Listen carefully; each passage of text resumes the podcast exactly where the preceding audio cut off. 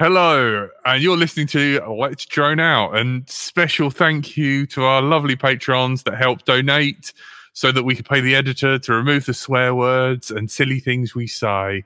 Massive thank you to Carlos Campos, Art Faulkner, Sam Dharma. On with the show. Telemetry recovered. Let's drone out.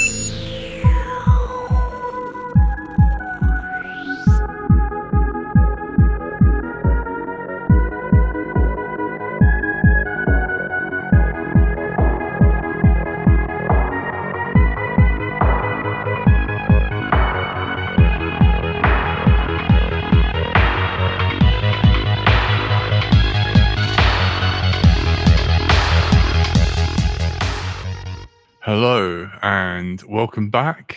You're listening to Let's Drone Out. It's so nice to do the intro once again, and I hope you all are doing well and safe. And thanks for tuning in. Tonight we are joined by Stephen. Hello there. Quan Gan from Z Tag.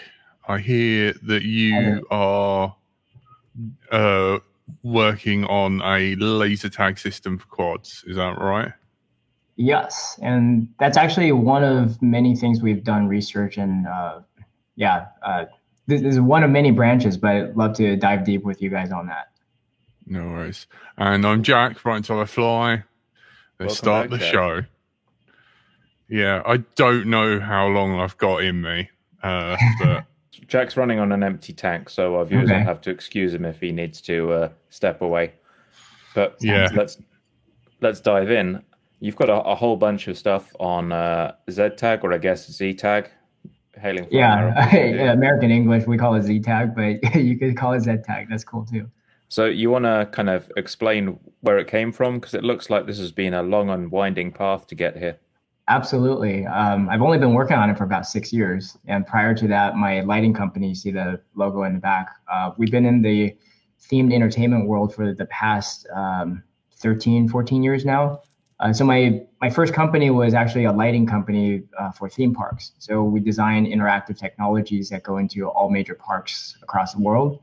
And because I was working on these uh, interactive uh, tech, it kind of spun off into this uh, this piece of gear where I could actually get the guests to interact with the show through infrared.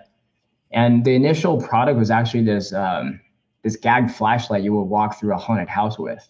So you think it's a normal flashlight, you're pointing at different objects, um, but we can actually shut it off right before we scare you.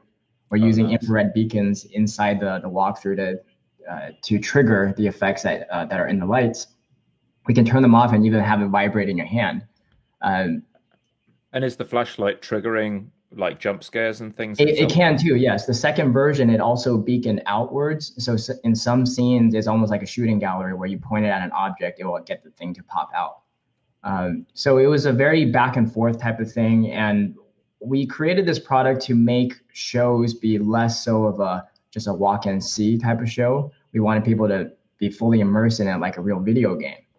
And so the logical next step was okay, how can I actually get guests to interact with other guests, not just between the show and the guests, right? So we're trying to bring people into it much more like an immersive video game. Um, so over the years, we developed a, the next product, which was a uh, zombie tag product, and that's actually where the Z originally came from. Um, but right now, we actually don't say it's zombie because there's so many other purposes, even like Z for the vertical axis, right? Uh, So it kind of works out. But the initial game was you have some people with uh, red badges, which are zombies, and everybody else green badges, uh, which are humans. And it was almost like a social experiment where we would put everybody into a room and then just see how quickly the infection can spread. And the largest game I hosted was 600 players in a 10 story building in St. Louis. Uh, this was like a big party we sponsored. And um, let me tell you, like within 10 minutes, everyone was infected. Everybody was red. So we essentially simulated COVID. Yeah. So how do the badges work? What you said you had red and green was- badges, but what do the badges do? yeah, so these badges had um, basically a tiny little PIC processor with an RGB light on it, and it had infrared transmission and reception. So just really simple. It was like a bare bones circuit board. Um, you might be able to even just if you look up ZTag on Google, you might be able to find some of the old badges. Um, and they were sold really cheap. It was just basically a printed circuit board with a little sticker on there, um, and it was like a like a trade show souvenir we would hand out. Um, but what was really unique about that was um, I started seeing some of the psychological impact I had on the players. Um, hmm. One time we hosted this game, and this this guy came to me and he was like, "Thank you so much. I've never been approached by so many women in my entire life." And I was like, oh, "Okay, that's cool. You can actually use this as a like an icebreaker." Um, and then uh, fast forward another year, I hosted this game at a comic convention, and there was this boy named Logan. He was probably nine or 10 at the time. And I just remember him playing this game for four days straight, nonstop, about six hours a day. And I'm like, whoa, I've never seen a kid just so active and engaged in this game. Like it's, it's just a dumb blinking light, really. But he was very engaged. And it wasn't until the last day that I met his dad um, that I found out something really interesting about Logan. His dad told me that his uh, uh, like his son is normally not like this. His son is actually normally really shy and not engaging because he gets bullied at school and it's hard for him to make friends. But somehow we put this like video game into real life and it got him to come out of his shell and he was like engaging with people. And, and that was kind of my aha about five or six years ago. I'm like, wow, okay, if it has this much impact, I think we have the potential to really bridge the digital world that kids or other players already love with a really physical and social type of game. So okay. we started diving deep into developing a much more robust version of it. And then fast forward to COVID times, which meant no more face to face interaction. Um, I personally was always interested in drones. Um, uh, and so I was like, random spitballing, like, what can I do to like make something interesting? So I ended up sending this this version uh, of one of our latest products to Rotor Riot. I'm like, hey, what would happen if you just strap this to drones and see what happens, right? and they, they made an episode out of it and it seemed like it got a decent amount of traction and that led us to uh, diving into a, a, drone specific version of the uh, of the product which is you know what you see now uh, which is a little circuit board here okay so that's gone from being it looks like an armband with the z tag human yes. version almost yep. like a large wristwatch that you stick to an arm and i'm guessing it just fires a constant stream in the forwards direction or all around the person Correct. or something? Yeah, it's basically like uh, we call it gunless laser tag because it essentially uses similar tech as the laser tag, but by removing the guns out of it, you're no longer trying to aim and shoot an individual. You're just trying to get someone by proximity. So okay. this instead of like a very narrow beam shooting a long distance, it's more like a very wide shotgun beam at a close distance. So we just tune it so when two players are within about two meters or so, um, the tagging happens. Okay. And with the drone one, it looks like you've got the the beam on the front, but you've got mm-hmm. the collector actually on the rear of the drone. Correct. So you've got to like yes. get into a dogfighting position and get behind someone. Absolutely, and that's actually what we learned was wrong with just strapping this to a drone because uh, on the video for Rotor Riot, they had to have it facing the camera so you could see what the, the readout is. But then your sensor is facing backwards and you're also shooting backwards. Mm-hmm. Uh, so if you looked at the first episode, you'll realize the only time they were able to tag each other was when like two drones just collided and landed on top of each other and the signal bounced. Oh, right. Yeah, yeah. Yeah. It wasn't actually shooting forward. So that was the most obvious thing we had to do was to flip the uh, the emitter onto the other side so it's actually shooting forward. So it looks like you've gone the whole hog and you've got injection molded parts and everything for this then. Uh, absolutely. Well, uh, it depends on which product. Uh, the drone stuff, like we we 3D print the, the, the housing right. just to make it you know flexible and uh, expendable in a way. We know it's going to crash.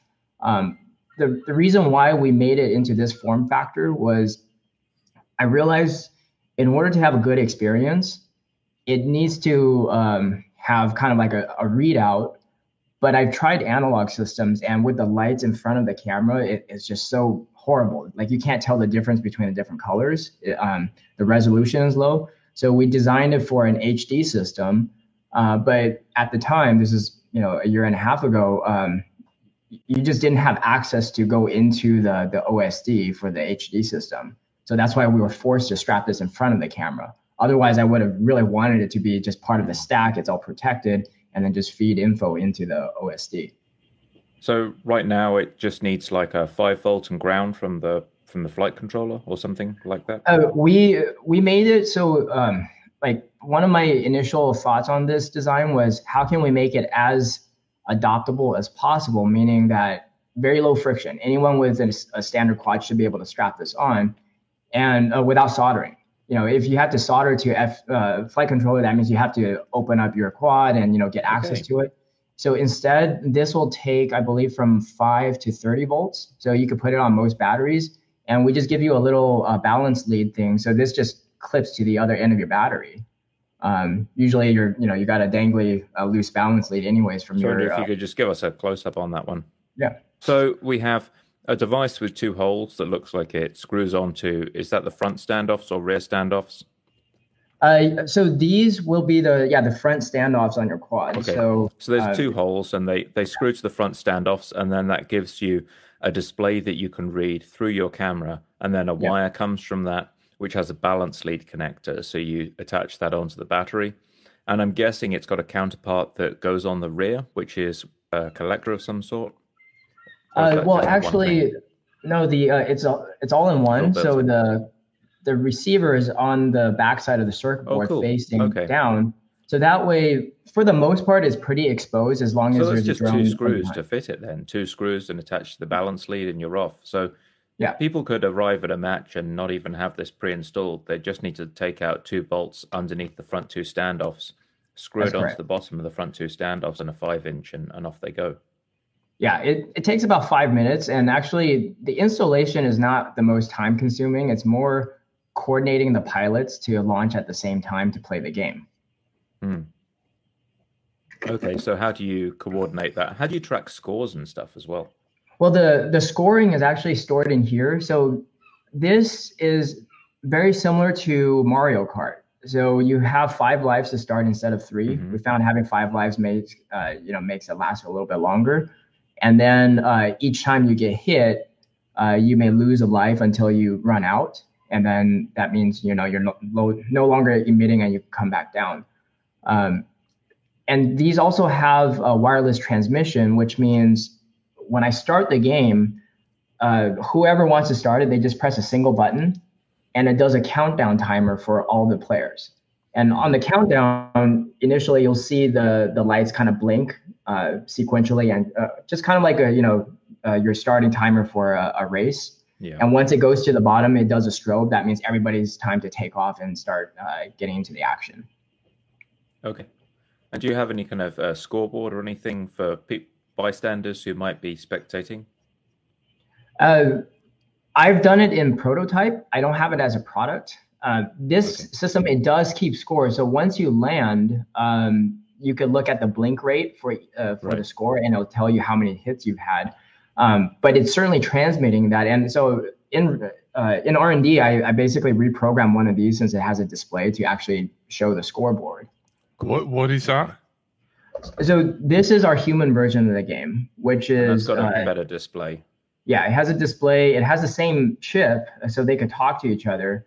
And so I just repurposed it to actually give me so a score readout. For audio listeners, the human version of the display is a, like a small project box with a screen on the front and three buttons. There's an armband attached on the back so someone can wear this on their arm. And it looks like you've got a, a pretty decent little uh, OLED or LCD screen on the front. Yeah, it's just a standard, yeah, two inch LCD screen there. Excellent. Okay. So, any plans to release that as a kind of uh, adjudication device? Um, that's much further out just because I don't see an immediate product market fit yet. Like, sure. can I do it? Yes. But is it worth my time to do it? Currently not, just because even this product, uh, it's very low volume in sales. It's more of a side project. Uh, okay. Uh, just, just being completely honest. Um, because my main focus is actually getting the, the, the human system out. Uh, in fact, I'm, I'm in the process of raising capital to turn this into a, um, uh, into a consumer product. So, so my main, you know, focus has been the human game. This, the reason why I've been very fascinated with this, um, is actually, uh, so I'm a technologist. I'm kind of looking at long-term trends. The long-term trend is video games are going to come to real life, Right? You've, Right. you've seen, you know, Ready Player One is going to be like an eventual scenario where you have that kind of level of AI uh, or uh, uh, augmented reality AR. Yeah. Um, but one of the things to do that is if you have co-located people running around, whether they're they're running around or flying a drone, um, high definition wireless video transmission, low latency is going to be very important going forward. And this is why I've spent so much time on this because this is kind of like drones is at the cutting edge pushing that particular need. Uh, video games haven't currently pushed that need um, because people are perfectly happy staying at home playing on VR. But once we want to get people outside, eventually that high definition, low latency wireless is going to be very critical. So, what have your experiments uh, shown you so far? There's a number of systems; they're all vying. Some Yeah. are already going obsolete as we speak, and Yeah. it's all over the place. Yeah, yeah. So, um, you know, I'm not in the market to develop those systems because I think it's an eventuality somebody will. Uh, but I'm always keeping tabs on what the state of the art is. And right now, you know, just based on uh, uh, the community, I, I see these different digital systems, and they're being um, uh, jailbroken essentially to allow us to tap into the the MSP protocol and you know uh, generate OSD elements. So I think that was a big breakthrough because prior to that, if DJI is completely closed, the only thing we could do is really just stick this in front of your camera. Hmm. So you're looking for kind of the lowest common denominator, I guess, uh, which Yeah. is some sort of MSP-driven DisplayPort or canvas mode that you can hijack. You can, Yeah. and I saw you make some posts where you were talking about, oh, can I buffer the commands going to Right. an MSP DisplayPort device and then Yeah, yeah. inject my own commands in there? And That's how right. feasible is that? Yeah. Yeah, I, I'm trying to just take the lowest hanging fruits. Uh, I don't want to be doing anything that someone else eventually is going to do. Um, you know, we want to be able to add our own elements, but once we do, it I think it opens up a lot of creative outlets for other applications to come in because Right. high definition, low latency video, like that's just that's not just for drones. That could be for so many different things.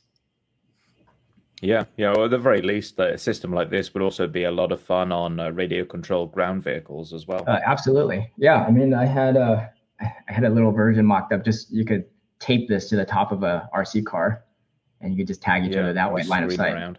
Find Yeah, a, exactly. an empty basketball court or something and just go crazy. Yeah, exactly. Nice. Yeah, so I, I saw you talking on uh, the Betaflight forums, Betaflight forums, depending on which side of the Atlantic we are. And uh, yeah, the the idea resonated with me at least, and and I was wondering if this could potentially open up a lot of UI development because there's your product. Um, FPV Combat is also interested in this, and I think you've got a kind of relationship with those guys already. And then on Yeah. the racer side, there's people who are interested in getting display output from things like lap timers, so they can see Oh, yeah, how their times are improving without taking Yeah. the goggles off or without listening very carefully for this audio prompt that's hard to make out at a busy event. And and so I think there's some sort of opportunity there for developers to perhaps either allow products to inject MSP directly, which might turn into a kind of free for all, or at the very least offer a couple of customizable fields, like you could have a user one and user two field that you could show like ammunition and lives, or you could show lap times and things like this, uh, and place those on the UI without having to hack them in into another field. Like I've Yeah.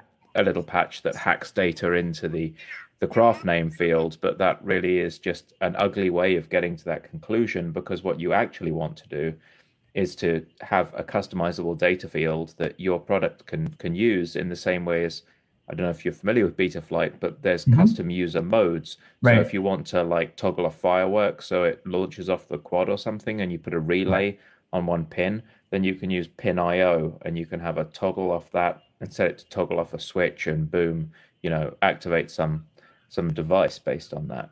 And, and I think it'd be kind of neat to have something with with an OSD field. So I know, oh, I'm going to expand my OSD. I'm going to go and assign this to one of the user defined OSD fields or something. But we have to see how that goes. I think that there's a lot in the pipeline and there's some renewed interest around canvas mode as well. I've, I've noticed. It's- Yeah, that yeah, I think canvas mode or just being able to customize the display at all um, yeah. is, a huge breakthrough. You know, especially given the the past two months of development with the new HD system and the fact that we're able to actually crack open the system and like mm. put our own things in there. That that that's just that's huge. Yeah, yeah, it's a lot of fun. I, I've um I enabled the MSP OSD patch on DJI to to give it a go. That's, yep. I, I got it working on this. So uh, in a few days, I'm going to see if I can actually buffer some output and uh, start putting things on the no, display. Well, let us know. Yeah, it'll be intriguing. I wonder what will happen if you have a constant stream of output. Like, uh, at what point can you actually inject something if the line's busy all the time? We'll have to. Well, I um, pans out. You see this? I, I have already I've been tapping into the signal, and I see there's actually quite a bit of uh, empty space in between the packets. So I I'm hopeful that I can inject something without it disrupting too yeah. many things you just got to tell your users not to enable every single OSD element. You know, like yeah. the beginner, the beginner quad yeah. user. When you look and like every inch of the screen oh, is covered with OSD elements. Yeah. Or I mean, we we could just disable the ones that we don't think are necessary. You know, we'll we'll we'll give you your battery readings. We'll give you some of the basic readings, but at the end of the day, we since it has to pass through us, oh, right. we control exactly what goes out. You can just filter it out. Yeah. Yeah. It's very smart. Very interesting, Quan. Very interesting indeed that's that's a it's quite a development. That's cool. What's your take on this, Jack? Um, I'm just I am really curious how durable that thing is on the front of your quad. Oh, yeah. oh it's not. that's why we have to protect it, and this is also uh, why the MSP is so significant because it allows us to make this part of the stack instead of sticking it out like a Pinocchio's mm-hmm. nose. Um, yeah. So yeah, we've gone through many of these boards. Um, I try to design the 3D print module to be as uh, robust and impact resistant as possible. But still, like even the one you've seen here, like the, you know, uh, things are smashed on there. Um, the LEDs are PETG? smashed. The, uh, what's that? PETG around the frame. Yeah, this. Uh, well, no, it's not. P, uh, what TPU. Is, um, yeah, TPU. T- yeah. Oh, it's TPU, and you're still. Yeah, TPU. Oh, you're smashing yeah, the electronics, not the actual print. The print is fine. It's the board that gives then. Yeah, what ends up happening is during a crash, this thing will actually flex, and uh, you know the front of your quad might run into some yeah. of the components and pop off. So chips. that's just going to go straight into carbon and metal and just be. Yeah, yeah, exactly. Um, yeah. It does happen, but there are plenty of sessions where it doesn't happen because you're trying to get behind people. You're not trying to just like yeah. joust and run them out of the air. Well, you hmm. say you. I mean, um, maybe I want to do that. Yeah, you. that could be up to you. Maybe I'll get but, an easier shot if I knock the guy on the floor first. Yeah. yeah, might be worth uh, getting some epoxy resin on uh, on those chips and LEDs. You're well, just gonna have like to check. Yeah, layer, the, think? Well, by the time yeah. you put it into the stack, it solves all of those problems. So yeah. you know, we only produce a limited amount of these boards um, because I I know as a matter of time, you know, if we can get into the MSP, it just removes the whole need for this to be sticking out. Mm. Uh, so only your sensors need to be exposed, but even that can be tucked into the quad. Um, well, that could be a little LED board like Jack here designed to yeah, go on the back exactly. of the quad. And actually, I have here, you know, one of the things I demoed. Um, so actually, Bob Ruge designed this frame. Uh, yeah, we, that guy. We, we try to make it as small and nimble as possible because if you're if it's smaller, then the impact's going to be a lot more manageable. Um, and, and also What's you're flying the camera position. That's a really odd camera position. We had to put it here because this thing I wanted this to stick out. Right? Oh, right. If the camera were up in the front, then this thing would be further out. So we purposely so for designed all the audio to... viewers, like instead of having a camera in between the front standoffs, it's kind of mounted in the middle of the frame on a tower. Yeah. Yeah. Yeah, but even this can be completely reconfigured once the the Z tag board is part of the stack. I'm glad you've kind of thought through all the permutations. We've done a lot of experiments. Mm. Yeah, I mean, last year during COVID, I, I, had no other business, so you know, I spent a lot of time on this. How did you get of... into quads? Actually, uh, I've been in drones since 2003, before drones were even quads, uh, through university. So my initial research was on micro mechanical flying insects, so bio-inspired robot flies. Um, and so th- this was a UC Berkeley research project. I was in the lab for about three years. Um, and my colleague, uh, Rob Wood, uh, he got his PhD at, at, Berkeley and became a Harvard professor. And uh, he led the RoboBee project, and they ended up on Nature magazine, the front cover. I think maybe f- five years ago. They were finally able to get the the device to take off. So I've I've always been fascinated with micro flying vehicles. Um, and then fast forward to you know six or seven years ago, uh, you started seeing that becoming uh, coming into the consumer space, uh, and I started seeing you know just um, the vantage point of the camera being able to go through objects that your nor- normal cameras mm-hmm. wouldn't, and you get an out of body experience. I'm like, hell yeah, sign me up for that.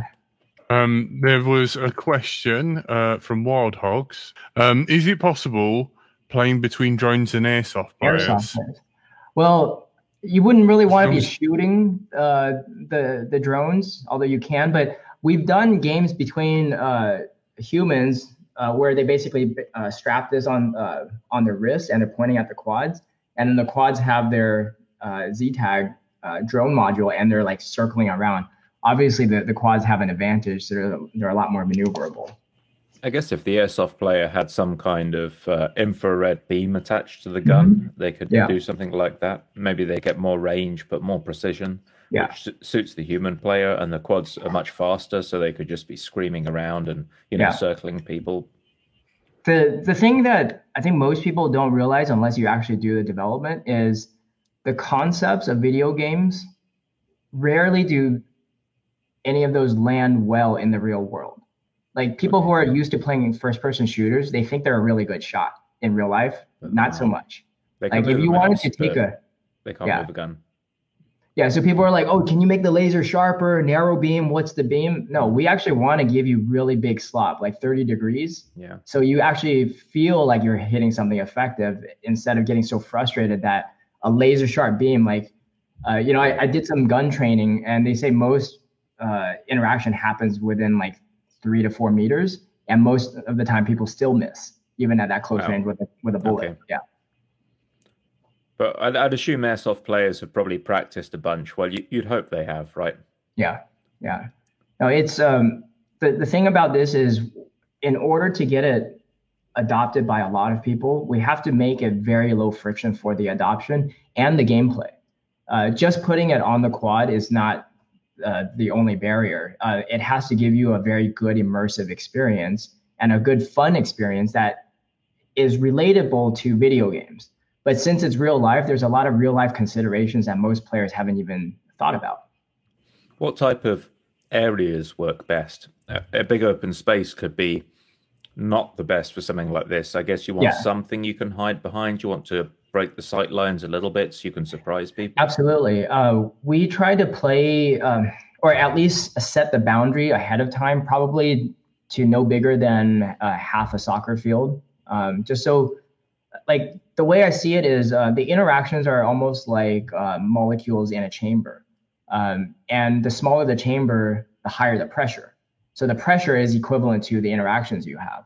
So if you have a very large chamber that's low pressure, then you're not really having too much engagement to, between yeah, the players. Just so if you confine the them, yeah, it works out a lot better. And then just having some texture, you know, trees or objects, so you can kind of loop behind and, and pop out. That makes it very interesting. So, where have the most successful matches taken place?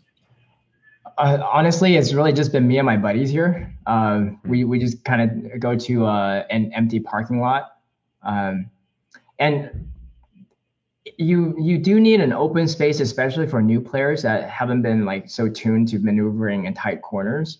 Mm. Um, so you want to give them places to like you know just punch out and go high. Um, right. Yeah. So actually, open space tends to be the most uh, forgiving because, yes, it might seem nice to have a lot of texture and things to go through, but if you're if the worst player out of your your group ends up just crashing and being out for most of the game, then you actually kind of lost yeah, the engagement. Right. And do you always play on five inch? You showed us a four inch kind of lighter quad there. Is that yeah. more suitable, do you think? Well, I think um, five inch is the most common, so that's what we designed the the 3D print files for. Um, but ideally, I want to make a just a ready to fly that is mm. completely you know integrated. Then you can just buy a whole bunch of these um, and, and and start playing. Because the thing is, when you start strapping this onto other people's equipment, even though we try to make it low friction, everyone's equipment is still different. So there's a lot of yeah. finagling uh, happening right at the field versus if I had all of these ready to go. Here's one, here's one, here's one. Just sit down and fly. It's a lot easier. This episode was recorded in front of a live online audience, downloaded and edited to make sense when it's played audio only, censored to please the iTunes people, hosted on the internet, forwarded through to your podcast provider, downloaded, playing on your device, and is now playing in your ears, all thanks to our Patreons. Consider joining them, and you'll also get other online benefits. Find out more at patreon.com forward slash let's drone out. So, what what's the smallest quad you've flown it on then? What, what do you think's the ideal kind of The, park the smallest that I, well, the smallest is not the the most ideal just because of the payload. Uh, it becomes pretty heavy. I've done it on a A85, I think. Um, there's Oh, an wow, iFlight is HD. tiny. Yeah. Um, but it it's very, you know, just slow and wobbly. But that means Yeah, other people need to be flying the same things. Hmm. But I suppose if you've got uh, ducts on it, that's even better for beginners because they can Sure. just bounce off stuff without mangling the props. Yeah, absolutely. And, and I think, you know, if it's for general audience, um, playing this in stable mode, maybe even indoors, um, but everything's slow, super slow and mellow, that might be a, a much more engaging game. Hmm. hmm. Yeah. So someone's hit here's mentioned these. I've got this image of doing it in redwoods and having the epic Star Wars music in the background. You know, the classic Totally. speeder bike scene, of course. Um, could you kind of encourage people to to flow around a track and do a circuit while they're doing this? We've done it before, yeah. Actually, uh, uh, Johnny Five has done that uh, with his squad. So, um, yeah, you. So imagine this: if you're doing a regular race, you're still trying to win the race by being the fastest around uh, the laps. But we're going to add an additional challenge where you have to be alive. So that means you can't lose all of your your lights. So imagine uh, if you're taking the lead, you're actually also the most vulnerable because somebody can Yeah. get you from behind. Exactly. So now there's some It's strategy of yeah, who can cross the gate and still keep all their lives. You got to hang back and then shoot the guy in the lead and snatch victory at the last second. Certainly, that could that could happen. Yeah. Excellent. So uh, Matteo of FPV Combat's saying he's still trying to figure out how different FPV pilots could join the same experience, and and he's thinking about both drones and fixed wing pilots Yeah. fighting together, which are two totally different craft. A lot of fixed wing Yeah. craft can easily top 100 mile an hour. They've got the Right. speed, but the turning circle is gigantic. Um, whereas drones a bit more like flying gun turrets than Yeah, fixed I, wing. I see, um, like in my imagination, my wildest imagination, I could see all different classes of drones or even tanks or things on air, on the ground, fighting each other in this epic battle. Um, in order to do that in real life, it's very difficult to coordinate that many people. So one of the experiments I uh, I started doing last year, and this is just purely to see maybe this is a better way to get people to adopt it, is actually using simulators.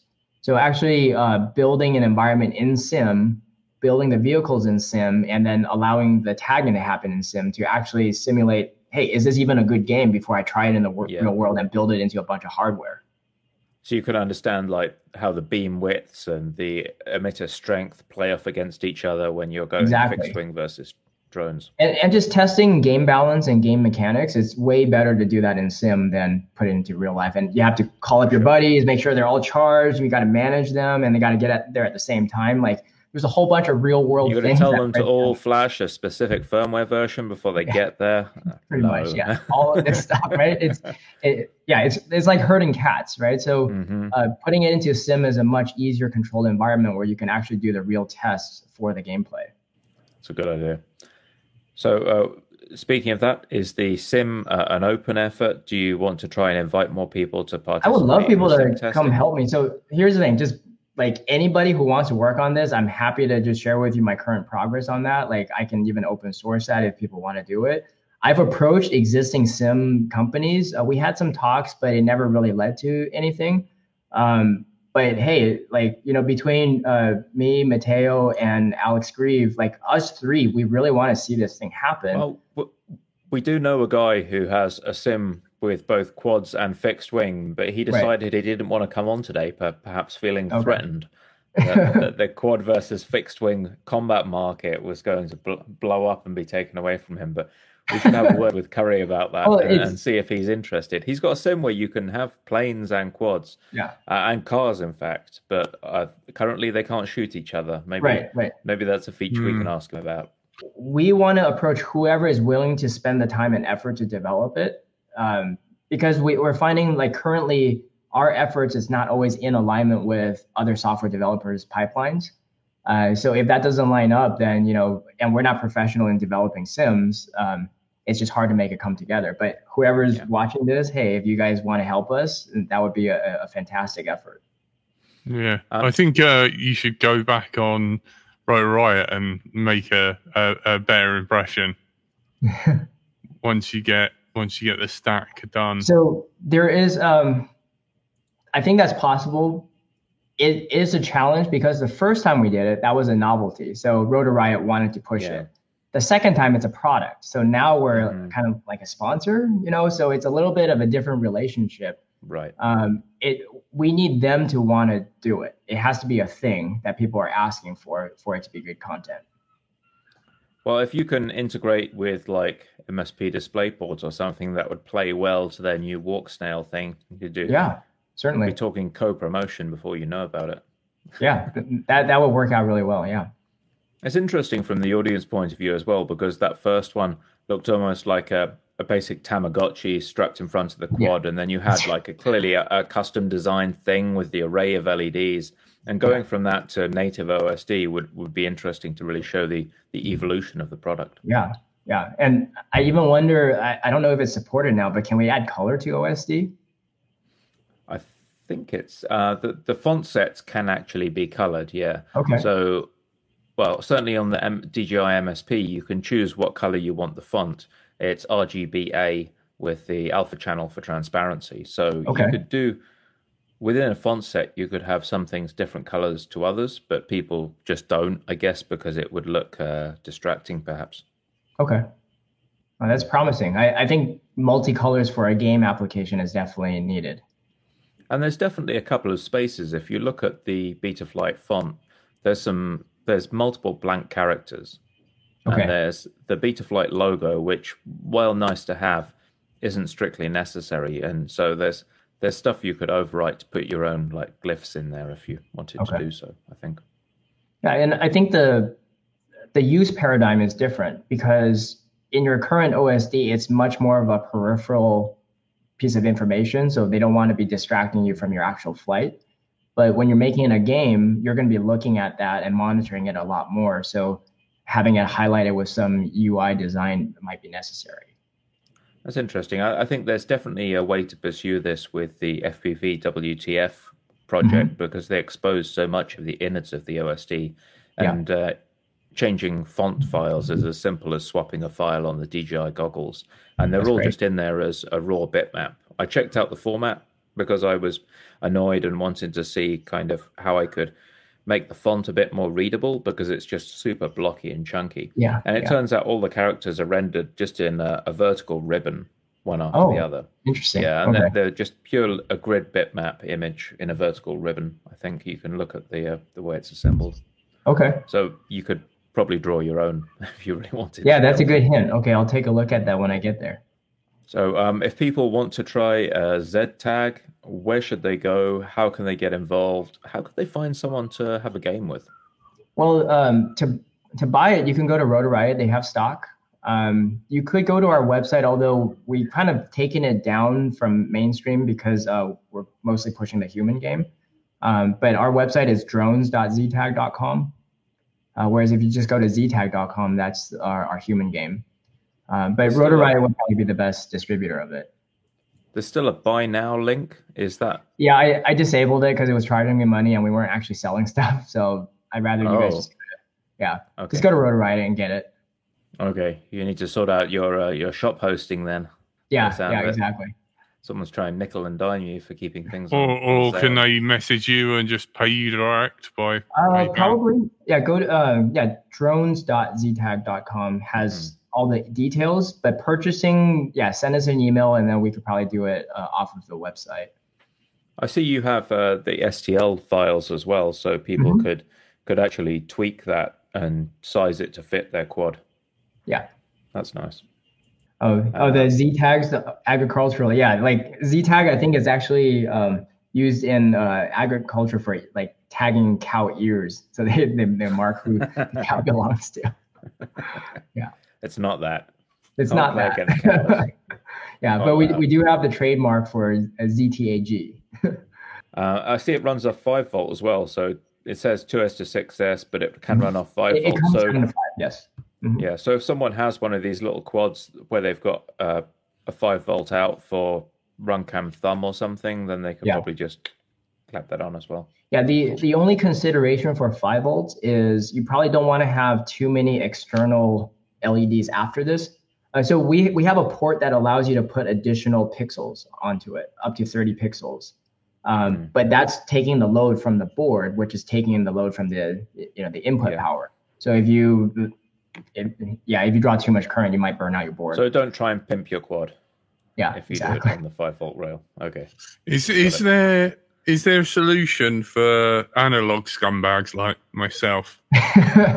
you you can do it. It just won't be a good experience. Uh, my experience with that is you can't really tell the color difference, especially at a distance between the different quads. So you just don't know whose team you're on, um, and also it's hard to uh, differentiate. Um, like I, I, guess yeah, it's just super low quality video. It doesn't make for a good experience. Um, but in you that situation, mode, if you didn't have that? to worry about team colors, you could just play free for deathmatch could work. Um, but also no, the the challenge is you want to see the other quad. You want to see the other quad from a pretty far distance, and analog's just really not good at doing that.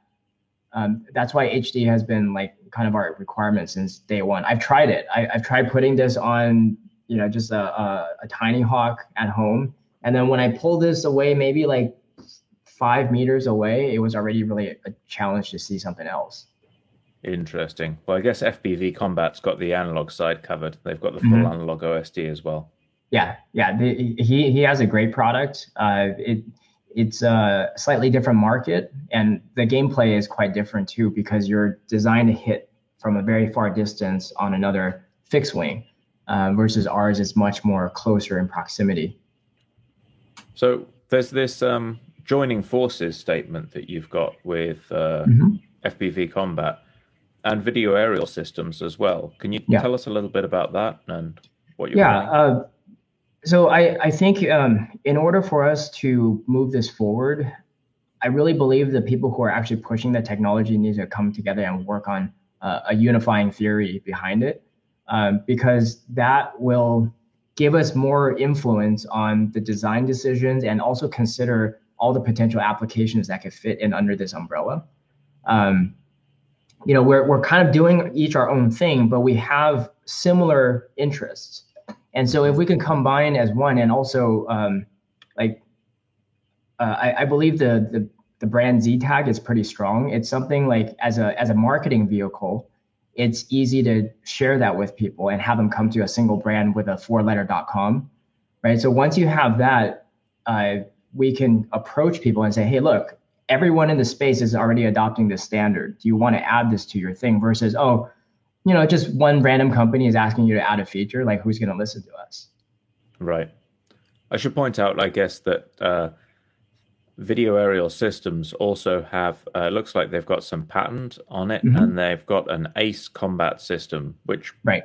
um, we hadn't featured, but appears to be broadly similar to FPV combat.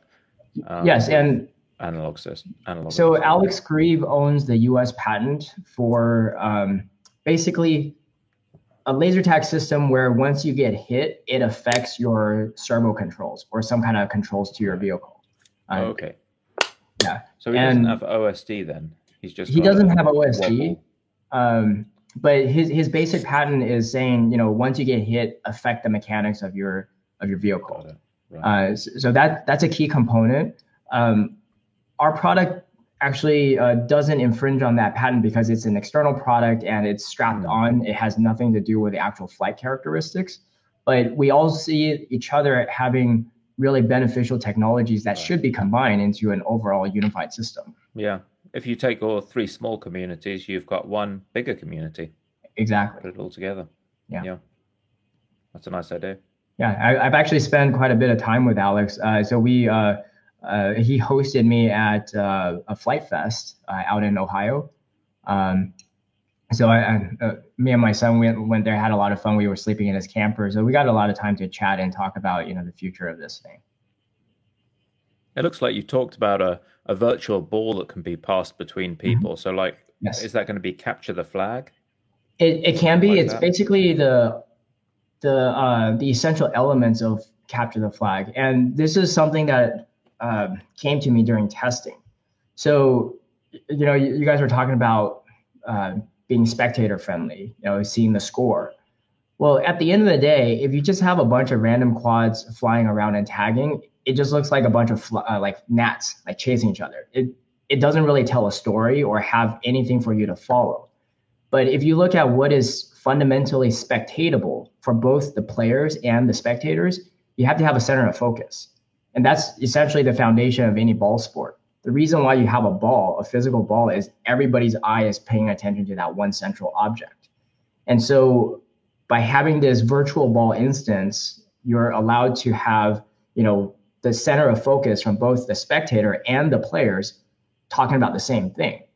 Um, and, and that also makes it a, a better, uh, a, it makes it better content for you to live stream right? If you have random objects just flying around, who's going to commentate on that? But right, if you have a single no narrative that you can talk about, but exactly, you've got a quad A has taken the ball from quad B, and right. quad C's taken the ball, and he's over the line, and he passed to D, and D crashed, yeah. and C's got it back, and suddenly you've got something you can talk about. Yeah, I see. You know, we we can basically create Rocket League in real life with drones. That's a cool idea. Yeah. So the you wouldn't see the ball, but there would be some kind of LED or marker on the quad right. that's going to say this quad has the ball. Exactly. Exactly. Okay. And you get the ball off by shooting that quad or yeah, you, you tag that ball. So if you're uh, if you have the ball, you're flashing. Everybody sees you're flashing. Your opponent gets behind you and tags the ball out of you. So you stop flashing, and right. your opponent starts flashing. But your opponent, he can actually pass to his teammate by shooting behind his teammate, and the ball will pass forward. So that could lead to some really interesting dogfighting yeah, as well. Absolutely, when someone's being shot, the the incentive would be to immediately like flip back and try and immediately get behind yeah. the person who shot them. Absolutely, yeah. I really want to see that happen in real life once we have some pilots who get used to how to fly it. Yeah, and imagine putting that on a live stream on a two versus two and you got you know red team on top, blue yeah. team on the bottom, and you can see where the ball is uh, is being passed, and you might have much like more a cooperation as well. Like you, you'd literally mm-hmm. have a wingman, and if you got shot, then your wingman would dive in and shoot the guy that shot you, and things like that. That'd be totally kind of cool. Totally, yeah. Very nice, very nice. Yeah, and, and that's actually why I de- started developing the sim because in order to get people to jump in the waters with us, I think it has to be so simple they could just download it and see, do I even like playing this in this format? And if they do, um, then maybe it's time for them to actually buy the hardware to make it happen. Cool, cool.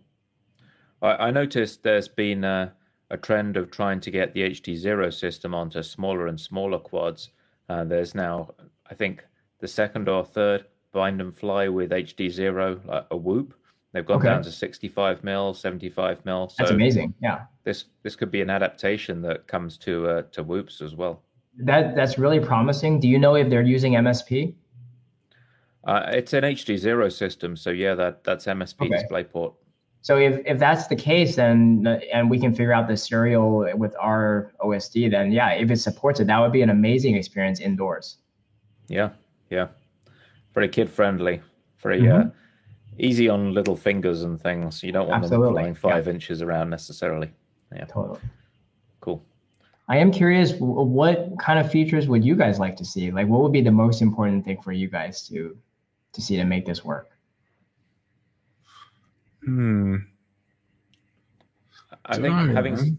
having seen like four up race systems where you can see people's feeds in a race, having something like that where you could scoreboard it in real time, that would be really cool. And then I can see the same crowd that goes to races wanting to have a batch of this in between a race, for example, mm. and just get a few people on the racetrack going crazy, shooting at each other, running through gates and things. Mm. Are they doing races with HD now?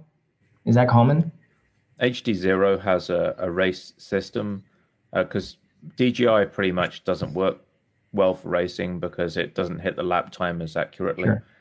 But HD Zero released a tuner board, which is four tuners in one, that lets you do a four up on four okay. video feeds from HD Zero. Um, and I think that seems to be gaining popularity.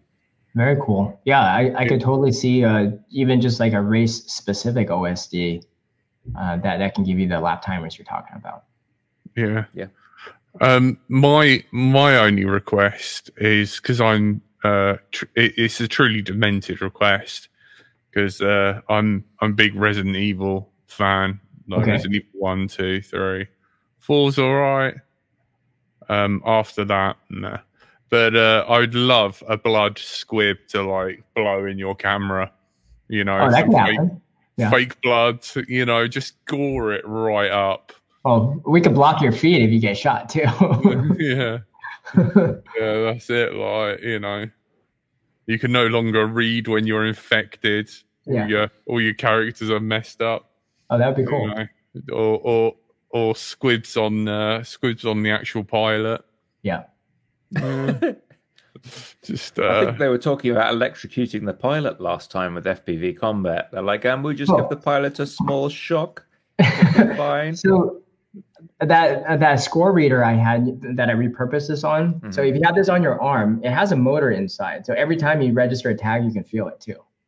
Oh, that's a nice. Oh, nice. So that was Is it like an offset um, spinning motor? Yeah, yeah, exactly. It's like a, a yeah, just one of those like a phone, phone vibrator. From, like, yeah. yeah, you should put like a small um, worm gear motor that tightens the uh, strap slightly until your arms fall off. well, no, not it's not like a tourniquet. Oh yeah. um, any any questions? Any um, suggestions or feature requests in the chat? Yeah, uh, yeah. Message just let us know. We're um we're competing right now with um uh Team Failsafe podcast. They're uh oh my word. They're, they're streaming as well. Yeah, there's a uh, there's a lot of our regulars over there. So yeah. I know. So we'll after. I'm surprised after Failsafe has any quads left. I think he, he's flying around concrete ruins in Croatia somewhere and seems to have smashed a couple of them into quite small pieces. We should do it together then. Yeah, I'll have to have a word with Failsafe, get him on the show after his little adventure. We've got um, FPV Drone Fest coming up for people in the UK as well. Just a couple of weeks till that.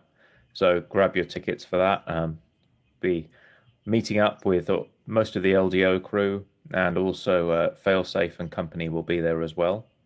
So it promises to be a, a great time. Lots of yeah opportunity to meet people IRL.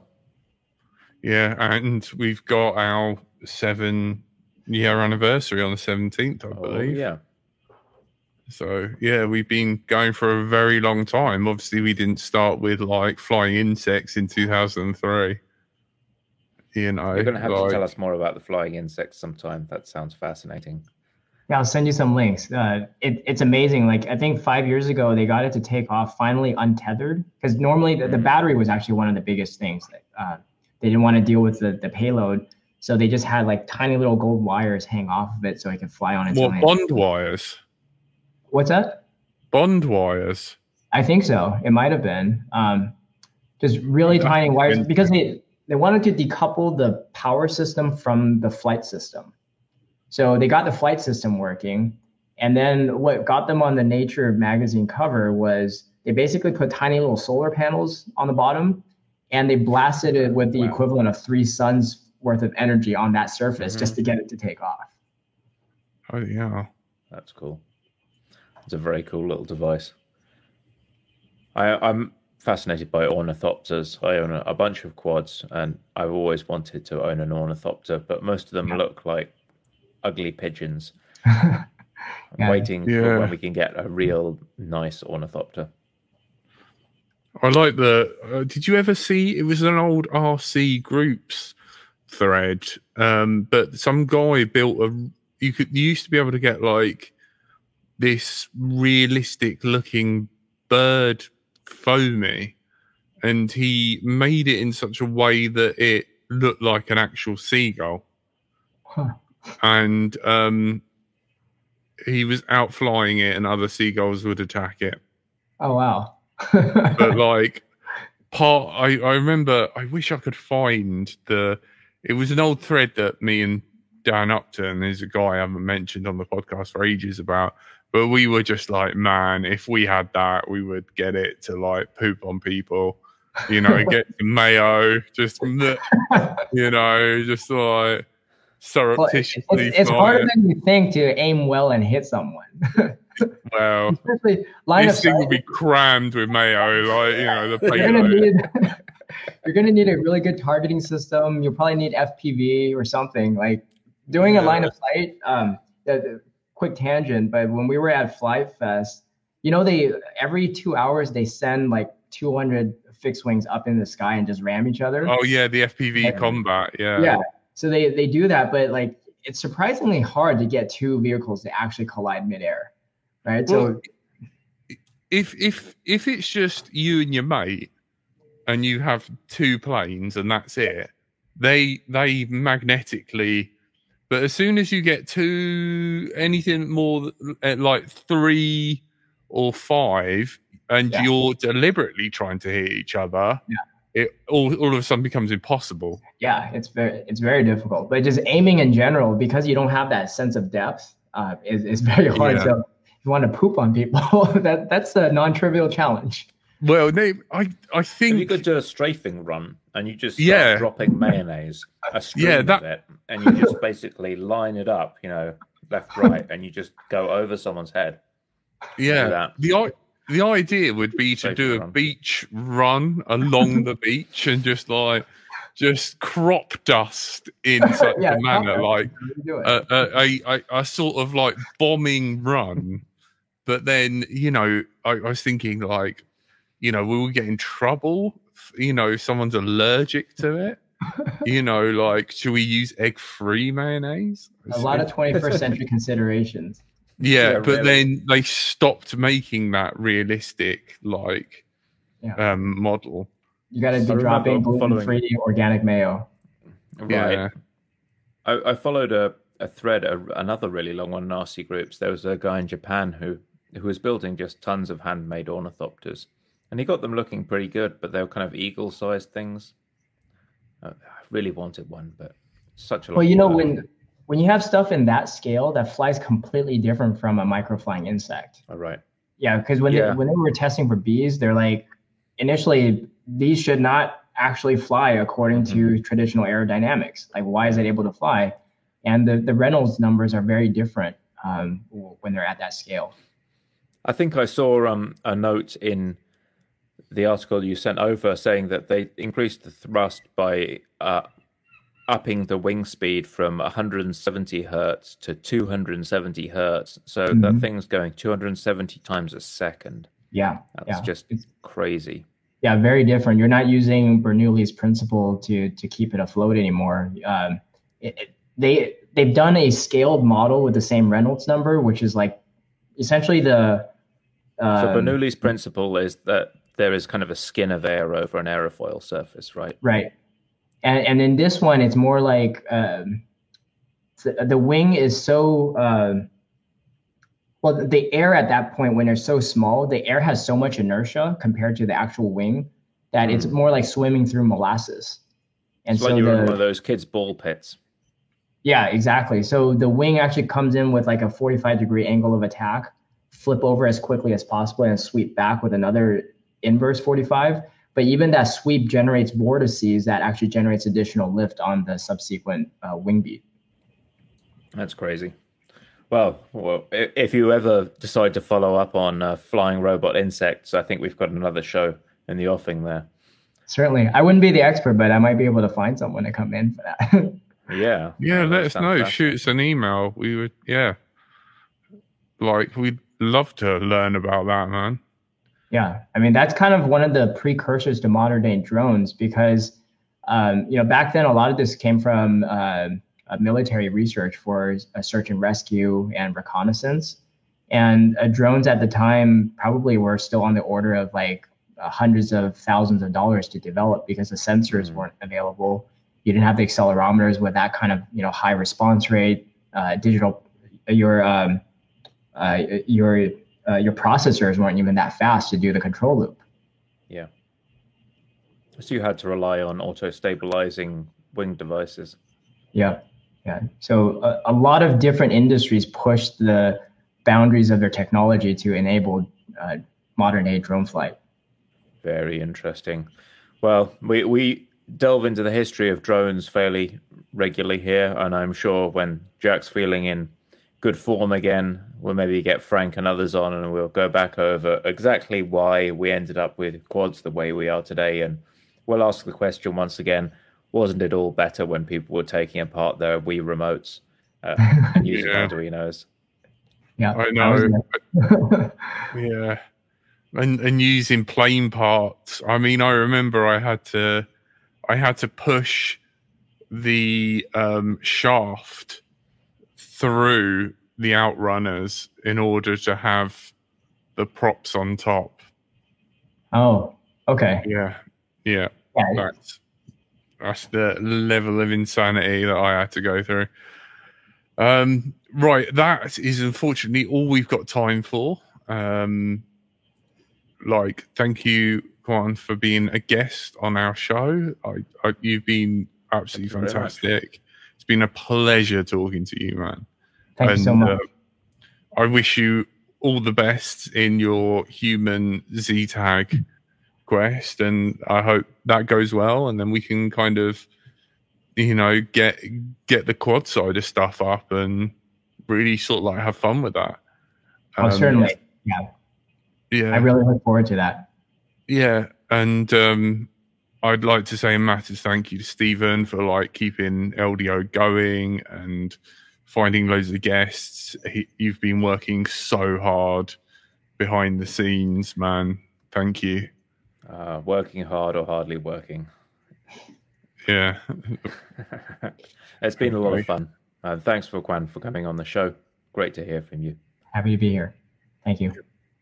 You've been listening to Lecture Now it's been supported by our lovely Patreon so that we are completely impartial. We can say what we want, um, you know, and everyone who tunes in, thank you guys. Uh, our host tonight has been Stephen. Cheers. I've been sat in the corner, bright to the fly, and our guest get from well, Jack. Everyone's been wishing uh, Jack well, so get well, Jack, and I hope you feel better. Thank you. Got a doctor's appointment first thing in the morning. And uh, thank you for coming on, uh, Quan from ZTAG. Thanks for having Cheers. me. Cheers. Thank you, guys. Good night. Telemetry lost.